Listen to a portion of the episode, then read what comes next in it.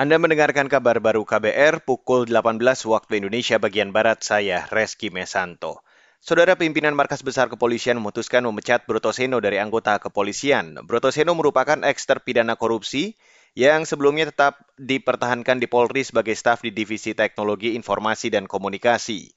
Juru bicara Mabes Polri, Nurul Aziza mengatakan, pemecatan diputuskan dalam sidang Komisi Kode Etik Polri atau KKEP yang digelar Jumat pekan lalu memutuskan untuk memberatkan putusan sidang Komisi Kode Etik Polri nomor PIT 72 10 Romawi 2020 tanggal 13 Oktober 2020 menjadi sanksi administratif berupa PTDH pemberhentian tidak dengan hormat sebagai anggota Polri.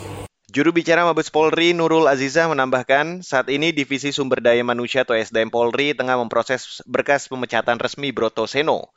Broto Seno kembali aktif di Polri setelah menjalani masa pemidanaan lima tahun karena terlibat korupsi. Dia dinyatakan bebas bersyarat pada 2020 lalu. Broto Seno terbukti menerima suap 1,9 miliar rupiah dari proses menyidikan tindak pidana korupsi cetak sawah di daerah Ketapang, Kalimantan Barat. Beralih ke berita selanjutnya, Saudara. Komisi DPR Bidang Komunikasi dan Informatika mendorong industri dalam negeri untuk meningkatkan kemampuan atau skill talenta digital.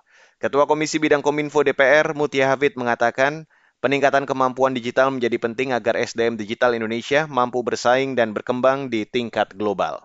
Talenta digital menjadi bagian penting bagi perusahaan agar dapat tetap mampu bersaing dan terus berkembang. Artinya, perusahaan-perusahaan itu harus memiliki banyak talent-talent digital gitu. Kalau misalnya um, perusahaan digitalnya kalau kita lihat sekarang kan sangat booming, tapi talenta-talentanya masih sangat sedikit, maka industri-industri atau perusahaan-perusahaan ini tidak akan bisa maju ataupun punya daya saing dengan perusahaan-perusahaan asing. Ketua Komisi Bidang Kominfo DPR Mutia Hafid mengutip data penelitian McKinsey Global Institute pada 2018. Lembaga riset global berbasis di Amerika itu mencatat 30% dari tugas dari 2 per 3 jenis pekerjaan akan digantikan oleh teknologi seperti robot atau kecerdasan buatan. Sedangkan indeks literasi digital Indonesia pada 2021 hanya mencapai nilai 3,49 dari skala 1 sampai 5. Hasil itu menunjukkan literasi digital masyarakat Indonesia masih rendah. Beralih ke Papua, saudara, sejumlah mahasiswa Universitas Cendrawasih terluka saat aparat kepolisian kota Jayapura membubarkan pengunjuk rasa dalam aksi menolak pemekaran Papua. Koordinator aksi mahasiswa Kamus Bayage mengatakan, polisi membubarkan paksa mahasiswa dengan tongkat rotan saat berdemo di depan kampus Uncen. Kasih hancur megapon, kami punya megapon, sebagai buktinya kami ada pegang, ada kawan-kawan beberapa yang dapat pukul, terus mereka eh, usir kami sampai dengan uh, dalam lingkungan kampus aparat kepolisian melakukan kekerasan akhirnya uh, kami bubar. Kita harus bubar. Koordinator Aksi Mahasiswa Universitas Cendrawasih, Kamus Bayage mengatakan, sedikitnya empat orang mahasiswa terluka dalam pembubaran paksa tersebut.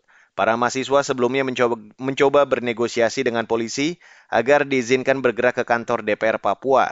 Namun polisi tidak mengizinkan. Sementara itu pejabat Polres Kota Jayapura Widodo mengklaim polisi sudah mengizinkan mahasiswa berorasi di Gapura kampus.